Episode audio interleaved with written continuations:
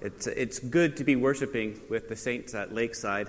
Uh, my name is John Bell. I'm one of the pastors at New City Baptist Church. We meet in Toronto. I want to extend you an open invitation. If you're ever on a weekend excursion in the city, come by to New City Baptist Church. We meet at Bloor and Bathurst. And, and as Gord said, I'm, I'm related by marriage through the, uh, to the Brown clan, so don't hold it against me.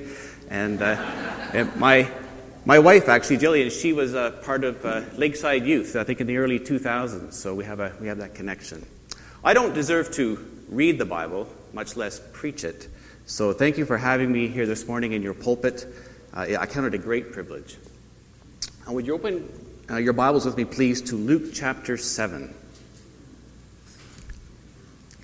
And I'll be reading verses 36 through 50, our sermon text this morning, Luke chapter 7, 36 through 50.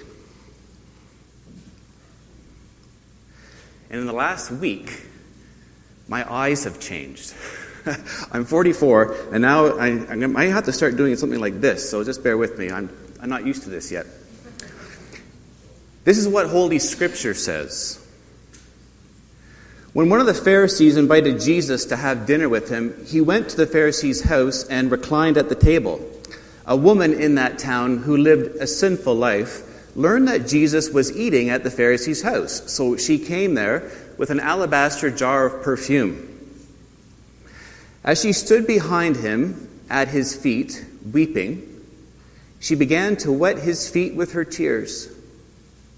Then she wiped them with her hair, kissed them, and poured perfume on them.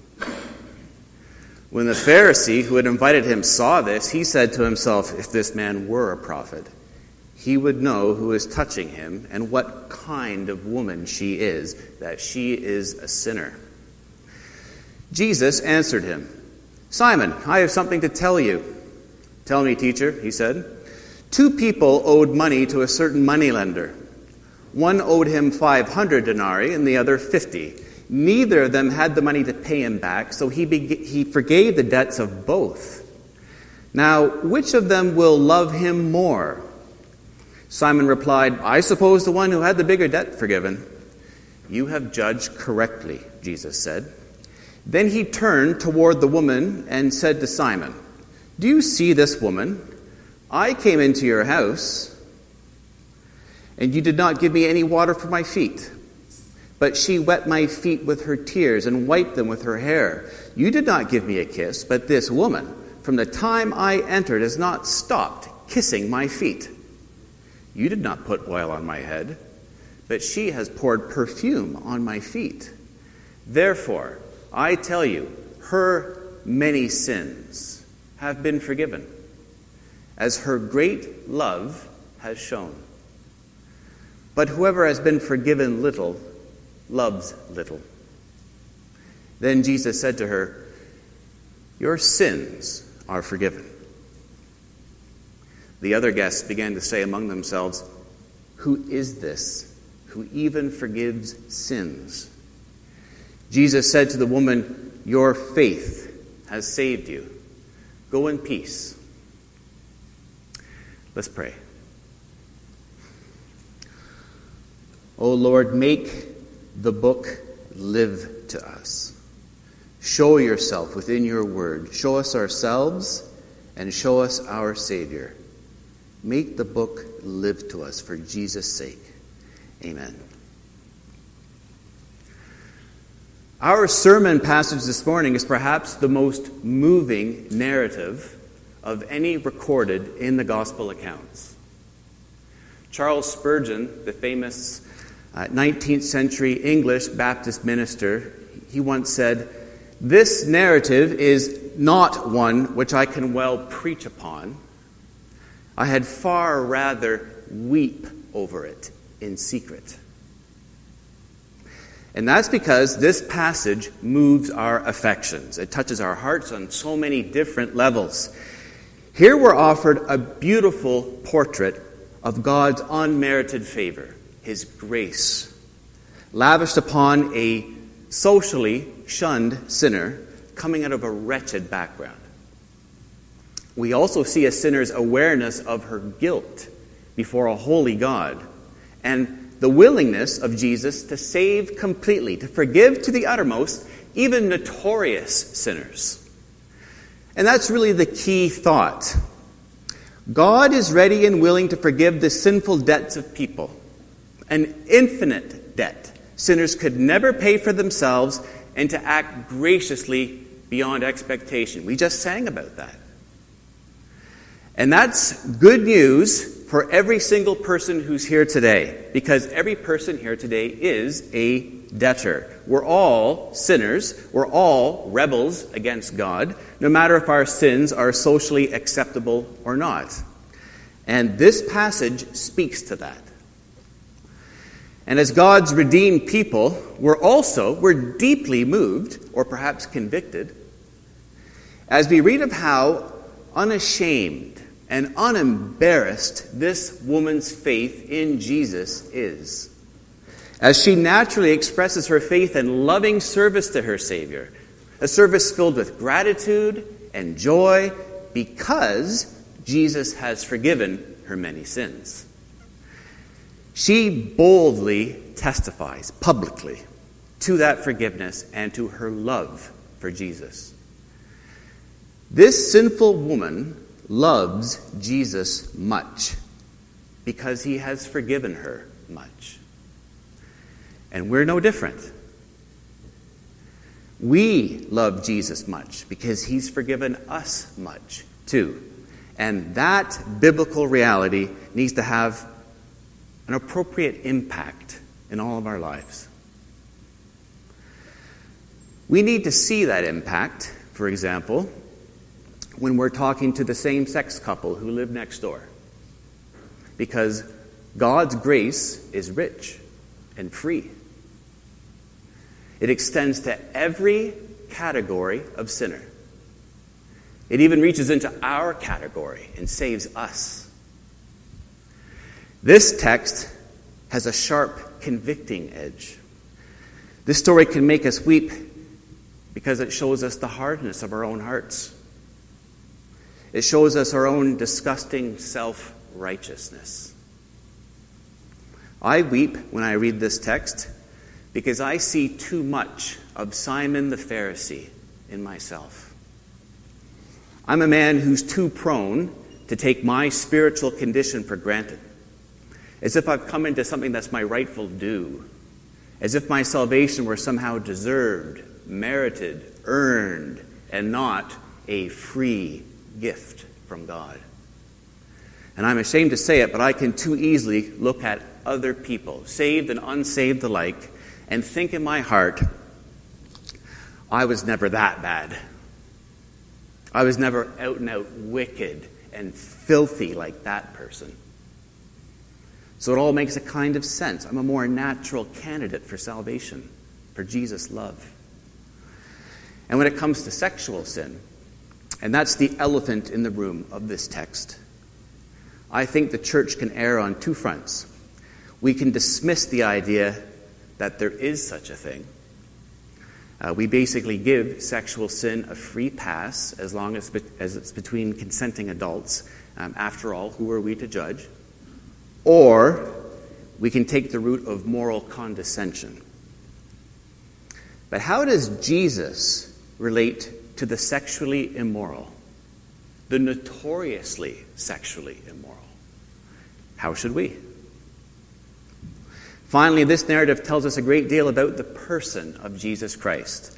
In fact, this text takes place in a section of Luke's gospel where the question is being asked over and over who is Jesus?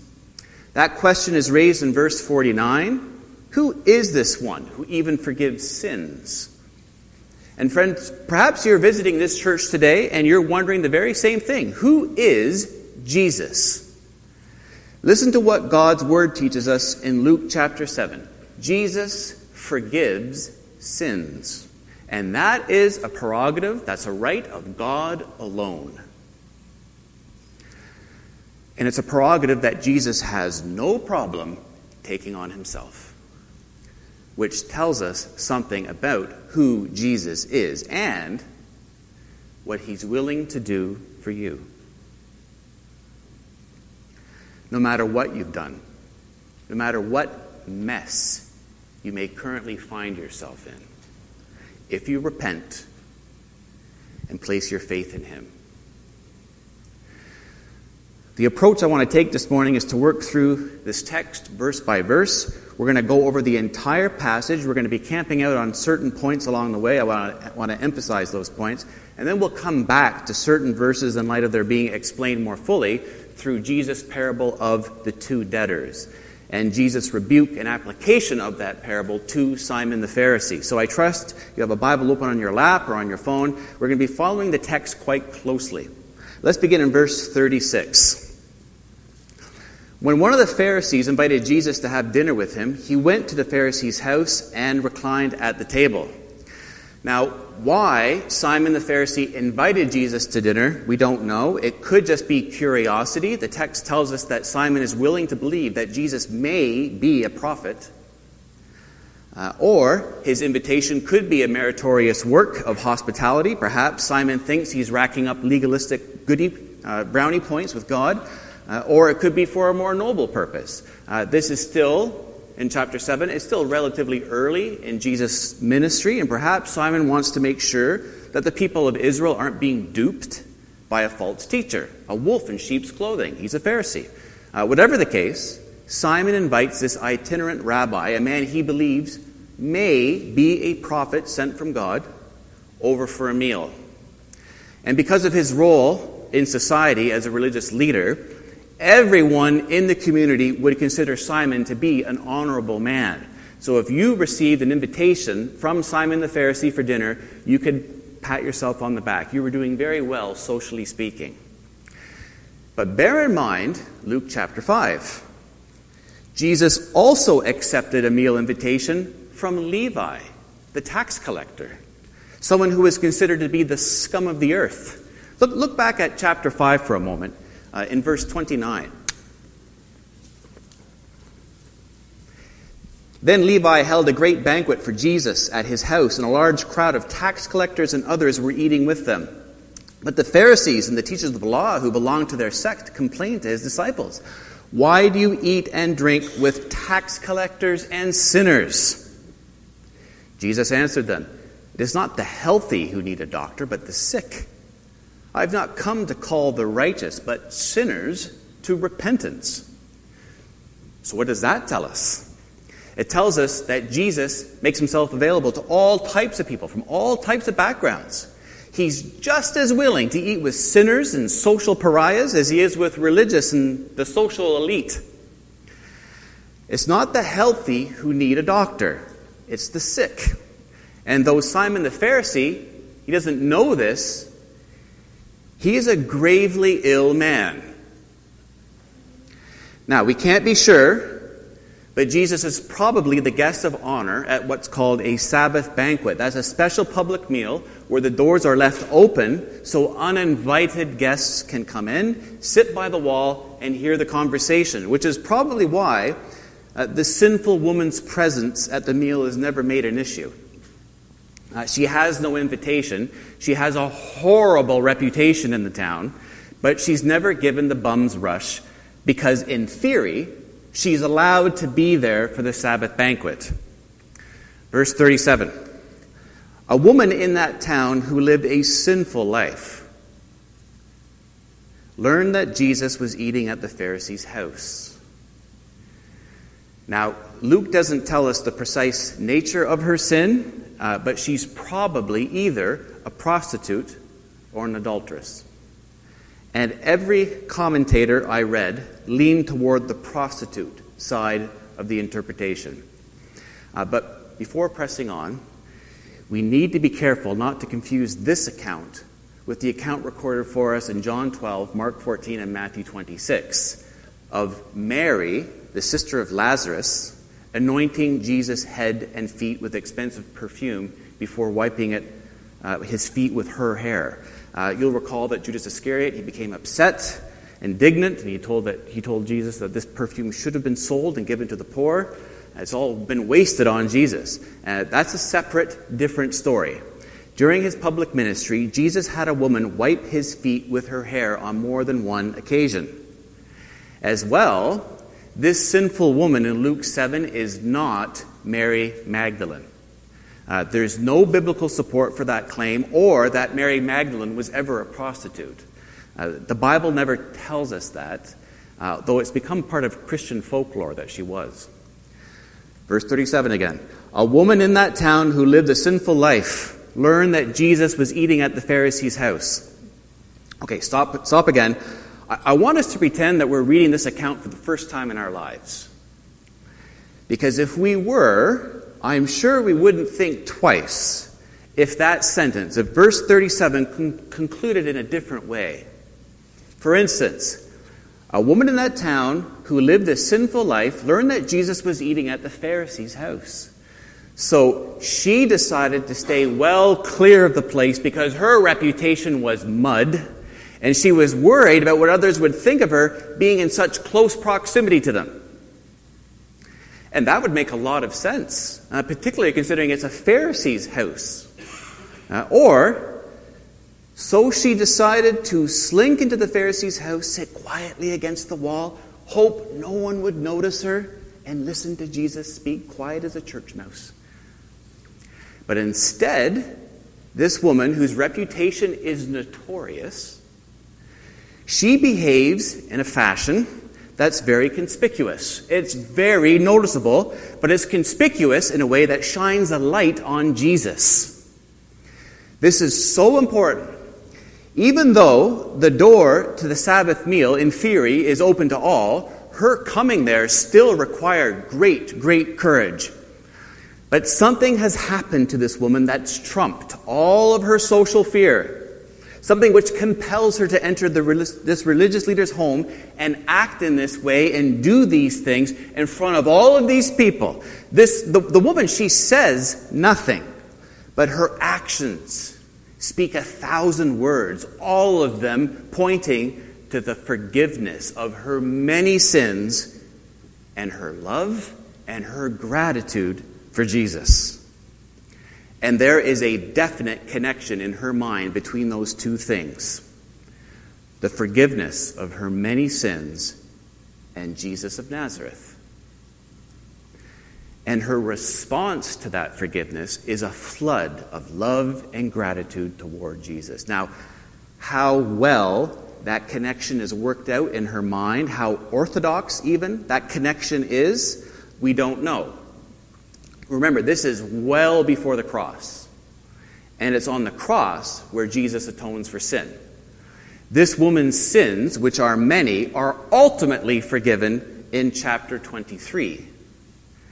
But this woman, only seven chapters into Luke's gospel, seems to have a clearer connection between the forgiveness of her sin and faith in Jesus than anyone else we meet in the entire gospel until perhaps we come to the criminal dying on the cross next to Jesus. This sinful woman's God given insight at this point is remarkable. At, at the very least, she's thinking, My many wicked sins have been forgiven by God, and I have Jesus to thank for it. Verse 37 A woman in that town who lived a sinful life learned that Jesus was eating at the Pharisee's house. So she came there with an alabaster jar of perfume. As she stood behind him at his feet, weeping, she began to wet his feet with her tears. Then she wiped them with her hair, kissed them, and poured perfume on them. So picture this scene in your mind. Jesus would be lying on his, on his left side, right? He's facing the table. His feet are angling away from the table. He's eating his food with his right hand. And, and as he's eating, this woman stands behind him at his feet and she begins to cry. So much so that her tears fall on his feet. And the Greek term that Luke uses for weeping is also used in the New Testament for, for showers of rain. Because Luke wants us to understand that this is more than light whimpering and, and sniffing daintily into a hanky, right? What's being described here, friends, is a powerful emotional release.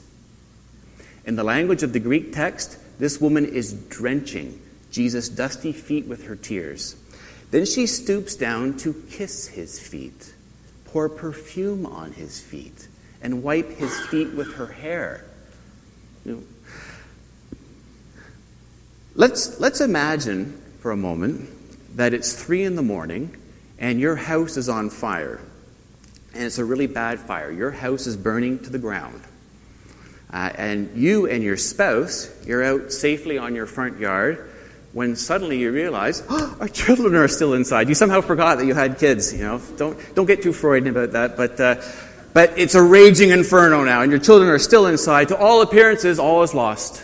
You know, fortunately, I happen to be passing by, and I do not hesitate. I grab a fireman's axe and I break down the door and I brave the smoke and I go from room to room. I rescue all seven of your children and your cat to boot. And I bring your kids out, and the cat and your family, they're all tearfully reunited on the front yard.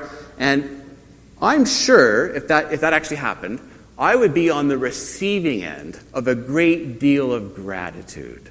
Right? Now, I'd be very humble about it uh, when I'm talking to the when I'm talking to the reporters, right? Yeah. No, I'm not a hero. Anybody would have done that. Shucks, I was just being a good neighbor, right? But the fact remains, I risked my life to save your children. So, a nice dinner at Rhubarb, that would be that would be totally appropriate. But I wouldn't expect you to humble yourself into the dust. There comes a point when gratitude just becomes awkward.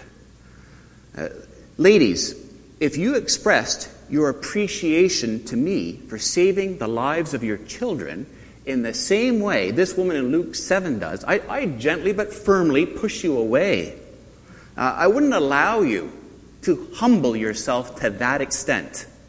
It's not appropriate. But it seems in this woman's mind, that there's nothing she can do to serve Jesus or to honor Jesus that's too much or inappropriate. And, and Jesus accepts that as a fact. Jesus does not push her away. Jesus accepts her love. He accepts her gratitude. It's not over the top and awkward, it's only appropriate. Who is this man, Jesus? And what's he done for this woman? Verse 39 When the Pharisee who had invited him saw this, he said to himself, If this man were a prophet, he would know who is touching him and what kind of woman she is, that she is a sinner.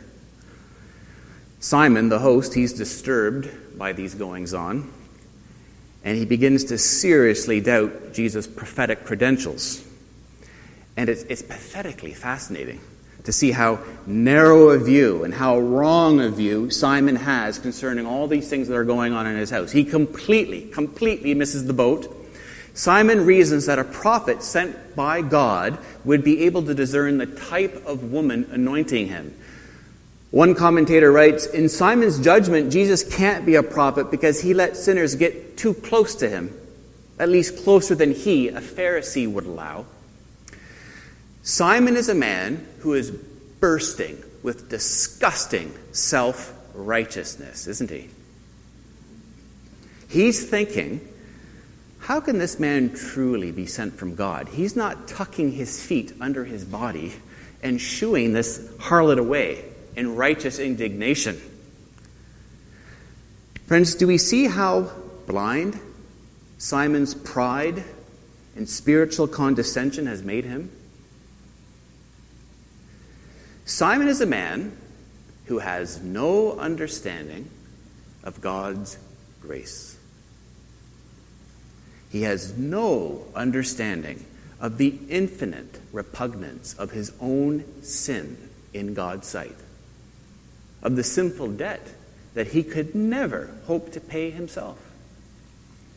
Why this woman is acting in this fashion, why she has such love for Jesus and is showering Jesus with such gratitude, That never enters his mind.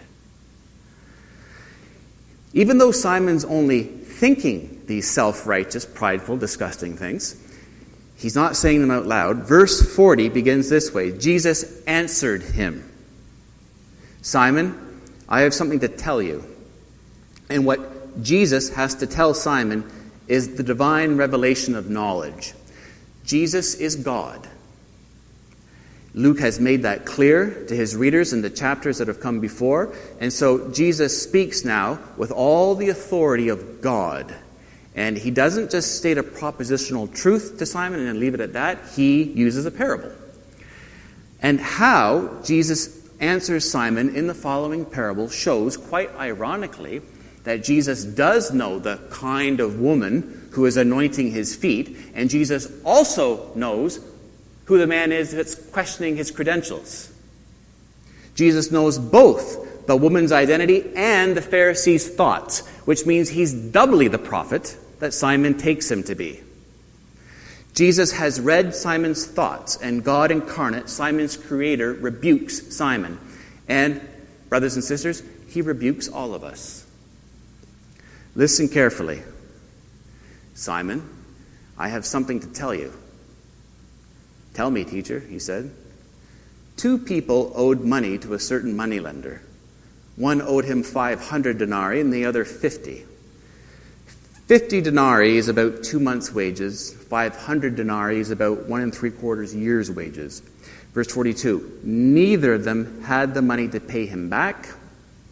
And that little piece of information is essential to the story.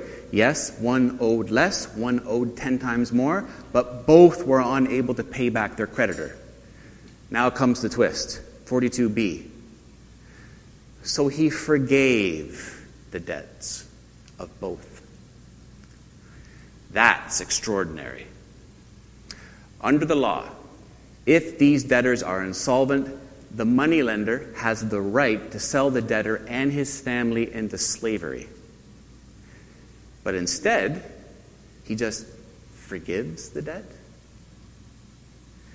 That's supposed to evoke the same reaction in Jesus' hearers as learning that it was a Samaritan of all people who stopped and helped, or that the sinned against father ran down the road and kissed his prodigal son. Neither of them had the money to pay him back, so he forgave the debts of both. Beloved, this passage is operating on so many levels. There are so many themes coming from this, this one passage that we could explore. I mentioned about half a dozen in my introduction, but this theme, the theme of free, total forgiveness, no matter the size of the debt, is at its heart. It's the key theme Friends, God is ready and willing to forgive the sinful debts of people, an infinite debt sinners could never pay for themselves, and to act graciously beyond expectation. He's done that for every believer here today. No matter what kind of sin we were consumed by before God granted us faith to believe the gospel. And He'll do the same for any person, any person who repents and believes in Jesus Christ. It certainly won't be the nature or the degree of your sin that keeps you from full salvation, only your lack of faith. Salvation is all of grace, it's unmerited favor. The forgiveness of our sins and reconciliation with God is not what any person deserves. It isn't a spiritual condition any of us can merit. And we see this exemplified in Jesus' parable. It's, it's, just the, it's the gracious character of the act of just canceling the debt. That's the basis for the sinner's love. And Jesus makes this point by raising a question. Which of the two debtors will respond with more love, right? Which of them will love the creditor more? Verse 43 Simon replied, I suppose the one who had the bigger debt forgiven. You have judged correctly, Jesus said. The larger the debt forgiven, the larger the gratitude and love that emerge in response. All right, so let's unpack that parable a bit. Uh, the parable has three main characters. We have the money lender, the debtor forgiven more, and the debtor forgiven less. So I would argue, following Craig Blomberg's theory of interpreting parables, that Jesus is making three points. Because each character represents a different lesson. So, point number one like the man owing 50 denarii, those who take their spiritual condition for granted and are not aware of having been forgiven of numerous gross sins should not despise those who have been redeemed from a more wretched state. Point number two, like the debtor owing 500 denarii, those who recognize they have much for which to be thankful will naturally respond in generous expressions of love for Jesus. Point three, like the moneylender, God forgives both categories of sinners and allows them to begin again with a clean slate. Now, my sermon is not on this parable. It's on the entire narrative of verses 36 through 50. This parable is only two verses long. It plays a part in the overall narrative, but I'm not going to unpack those three points at length. It's, it's there on the, uh, the PowerPoint, and I'm going to just leave it there for your consideration. Because once Jesus states the parable, he develops it, he adds to it. And, and he rebukes Simon in a way that goes beyond point number one of the 50 denarii debtor.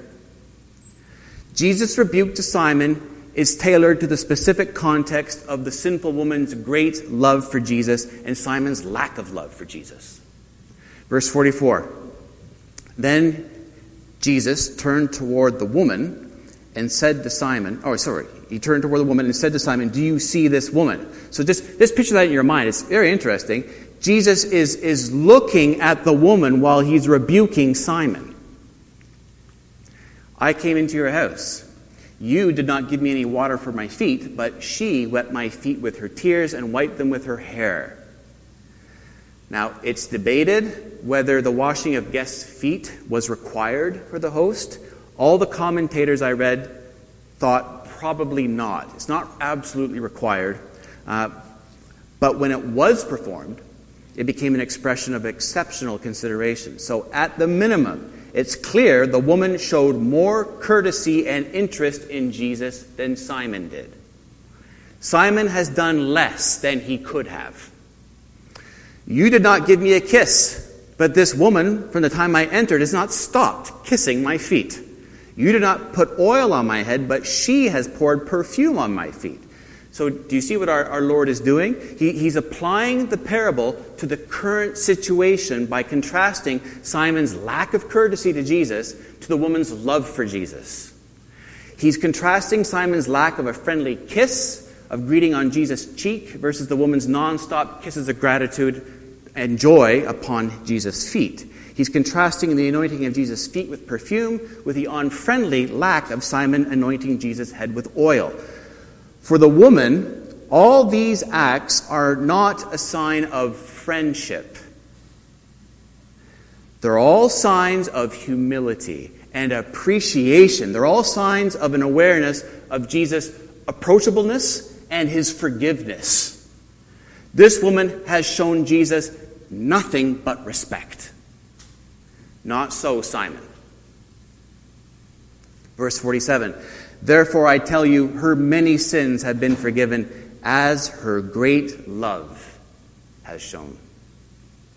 And that's the verse where everything comes into focus. Why the woman is acting the way that she is. Her loving actions testify to the presence of God's great, great forgiveness. Because the woman has been forgiven much she loves much. Like the debtor owing 500 denarii, those who recognize they have much for which to be thankful will naturally respond in generous expressions of love for Jesus. Friend, have you been forgiven of your sinful debt by Jesus Christ? Has He wiped your slate clean? How should you then live? Know this nothing is over the top, nothing is going too far. Jesus will not be embarrassed for your sake, and push you away and not accept the most costly of all sacrifices and love offerings for Him. It's only appropriate. You've been forgiven a debt you could never repay. And those of us who recognize we have much for which to be thankful will naturally respond in generous expressions of love for Jesus. It's our privilege.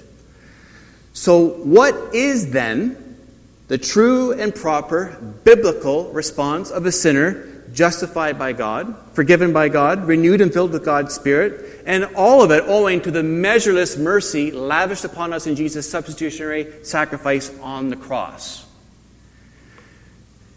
Brothers and sisters, be very, very careful at this point.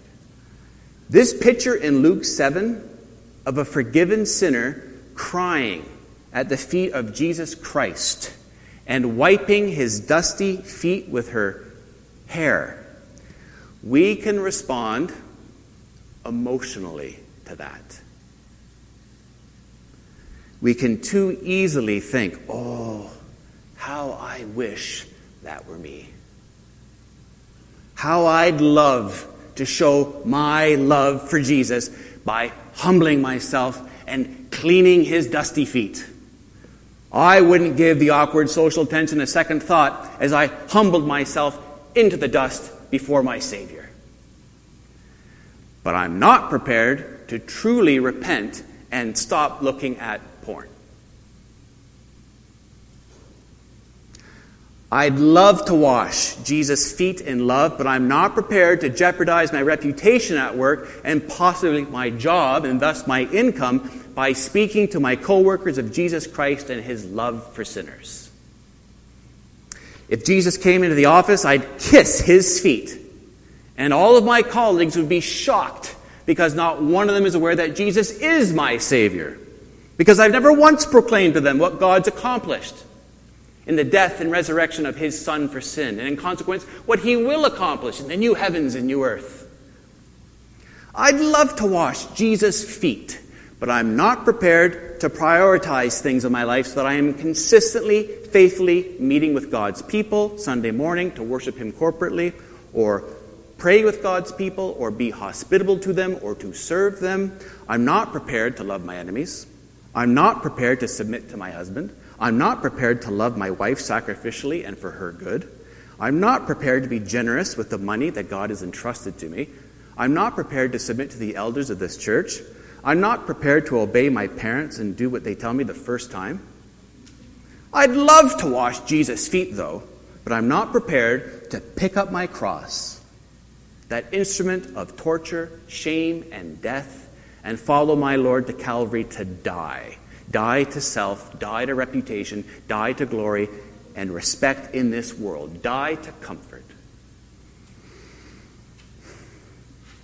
Brothers and sisters, the forgiven sinner responds to the salvation mercies of God in love with the dedicatory worship of their entire existence. We offer up 100% of ourselves to God as a living sacrifice.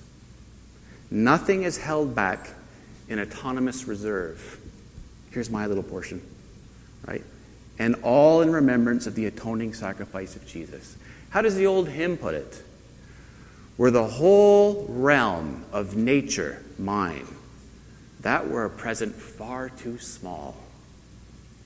Love so amazing, so divine demands my soul, my life my all. If the whole universe was my gift to give back to God, it's too small. That's what that's saying. The way that we obediently live in response to the mercy of God lavished upon us in the gospel lies at the heart of our love for Jesus. Of course, Simon himself stands in contrast to the woman. Simon takes his spiritual condition and standing before God for granted. He's a picture of the one who is forgiven little or who thinks thinks he's been forgiven little and thus loves little. He looks down on others who have been redeemed from a more wretched state. even though he himself has a debt load of sin he could never hope to repay in a million lifetimes. Verse 47 Therefore I tell you, her many sins have been forgiven, as her great love has shown. But whoever has been forgiven little loves little. Now, if we stop and think about that for a second, it's a bit puzzling to understand. At one level, Jesus' point is clear. The person who has been forgiven many things is likely to be more thankful to the benefactor than the person who has been forgiven little. And if we restrict ourselves to the conduct of Simon and the woman, then that's certainly true. Uh, she is overcome with tears of sheer gratitude. He is stuffy and condescending. Uh, whoever has been forgiven little loves little. But if we press the point too hard, the Lord saved me when I was 21 years old. Before that time, I certainly indulged in my fair share of sinning. I was more rebellious than many, but I wasn't a complete barbarian, right? I was a nice guy. I was kind. I was considerate. I was a well regarded person.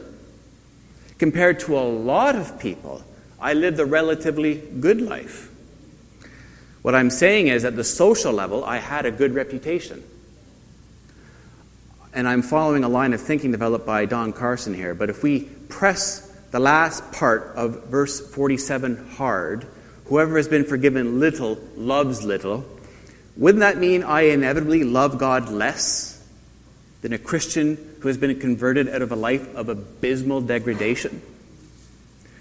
What do you think? Maybe, maybe there's some benefits to being totally degraded before conversion because then we'd appreciate God's grace in proportion to the degree of depravity God's grace had to overcome.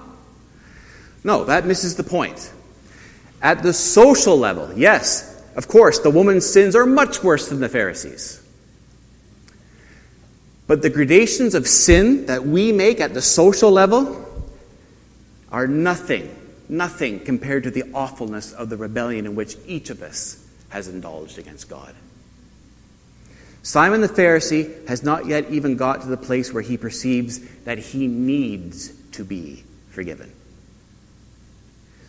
So suppose two people have been converted, one from a socially despicable background and one from a disciplined and righteous background. What then? Both ought to pray that they may use that they may see the ugliness of their own sin. Whether those sins are socially disapproved or those truly ugly sins, often condemned by Jesus, of arrogance and self righteousness. Loved ones, unless we are given grace to see the horror of our own sin, we will never grasp the glory of God's grace. And we will love Jesus too little. Right? And then Jesus reinforces the woman's forgiveness, and he also encourages her by announcing that her sins are forgiven. Look at verse 48. Then Jesus said to her, Your sins are forgiven. The other guests began to say among themselves, Who is this who even forgives sins? Because the right to forgive sins, that's a prerogative of God alone. And this introduces another element into the account Jesus' identity. Verse 50 Jesus said to the woman, Your faith has saved you. Go in peace. And in light of where the book of Luke takes us in the coming chapters, we know that ultimately this, this sinful woman's salvation is accomplished through Jesus' death and resurrection. When Jesus says, Go in peace, he is talking ultimately about the peace with God sinners gain through being in right covenant relationship with Him. It's not all spelled out yet, but the language is filled with anticipation. Luke's narrative is rushing towards the cross. That's the climax of the whole story. And the language of verse 50 anticipates ultimate salvation, ultimate covenantal peace, all accomplished through the cross and resurrection of Christ. Lakeside, in conclusion, let me say we must understand, we must believe that God is ready and willing to forgive the sinful debts of people, an infinite debt sinners could never pay for themselves, and act gloriously, beyond all expectation, not just in doctrinal theory, but also in our attitude towards other sinners. That's where the truth of this is going to be borne out in each of our lives. We must believe that there is heavenly joy over the lost person who repents, no matter how deplorable and wretched a situation, socially speaking, they may be coming from. The Bible tells us God is not the God of the few, the God of the wise, the God of only those who think they pursue God, like Simon the Pharisee. He is the God who searches and who finds and who cares for unlovable, spiritually bankrupt, and infinitely indebted sinners. Sinners like you, sinners like me. The Bible tells us that the ground is level at Calvary because all sinners are saved by grace. And that biblical reality that saved us must be evident in our own thoughts and attitudes, no matter our culture, our age, or our experiences. So I want to press us. I want to ask do we really believe that there does not exist a category of sin or a class of sinner whose sins are so extreme that the substitutionary, sacrificial, wrath absorbing death of Jesus Christ will not save their souls?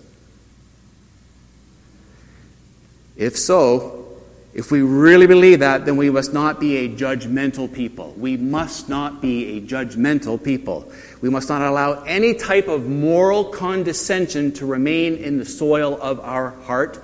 That sin is a weed that must be pulled up by the root it's nothing less, brothers and sisters, than a denial of the grace of the gospel of Jesus Christ that he extends to guilty, infinitely indebted sinners. And were it true, that would leave us groping around in the filth of our idolatry without any hope. So banish all self righteousness, Christian.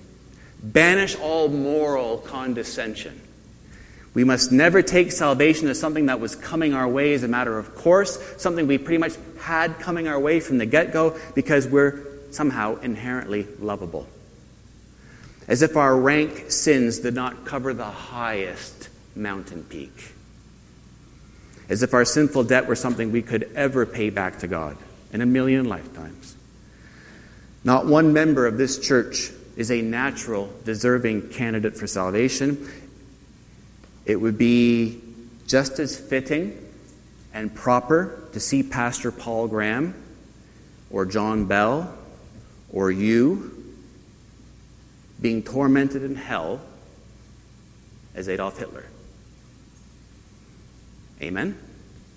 Amen. Huh? Don't be surprised, Christian. God is very indiscriminate with whom he lavishes his love upon he is quite unrestrained, he is quite uninhibited. His salvation love overflows to innumerable host of unlikely people. Just look at the membership roll of this church, right? You're, you're a motley crew. New City Baptist Church is a motley crew. And if God, in His mercy, if He saves by His grace men and women who are sexually immoral, and if He would give you the privilege of being His agent, in proclaiming the gospel to such fellow sinners? Sinners who are just as needy as yourself of having the infinite debt of their sin canceled at the cross of Christ. And if they were to believe the gospel and be baptized and join their brothers and sisters at Lakeside Church, you wouldn't want that person to feel one bit different from any other forgiven sinner in the membership. Right? And then the world would know that at Lakeside Church, the saints believe and live out what the Bible teaches that the ground at Calvary's Hill is level. And it's level in your hearts, too. And no one person's sin is made out is not made out to be more repugnant than another's because salvation is of grace. And that's my prayer that you would have the joy of seeing this truth displayed at this local church all to the glory of God. Amen. Let's pray. Lord God, what joy, what gratitude, what love fills our hearts, since by your Spirit we have come to better understand this amazing portion of Scripture. What a glorious, gracious, merciful, loving God you are. We are left in worshipful, grateful wonder. Your people praise you, Lord, for full salvation. We praise you for the incomparable riches of your grace poured out on undeserving sinners like us. And we praise you for your inexpressible love lavished upon those who by nature are deserving of your wrath. Keep us humble, we pray. Keep us perpetually shocked, marveling at the infinite magnitude of your grace towards sinners in your Son, Jesus. A salvation accomplished only through his sin atoning death and life giving resurrection. We thank you in his name, Christ Jesus the Lord. Amen.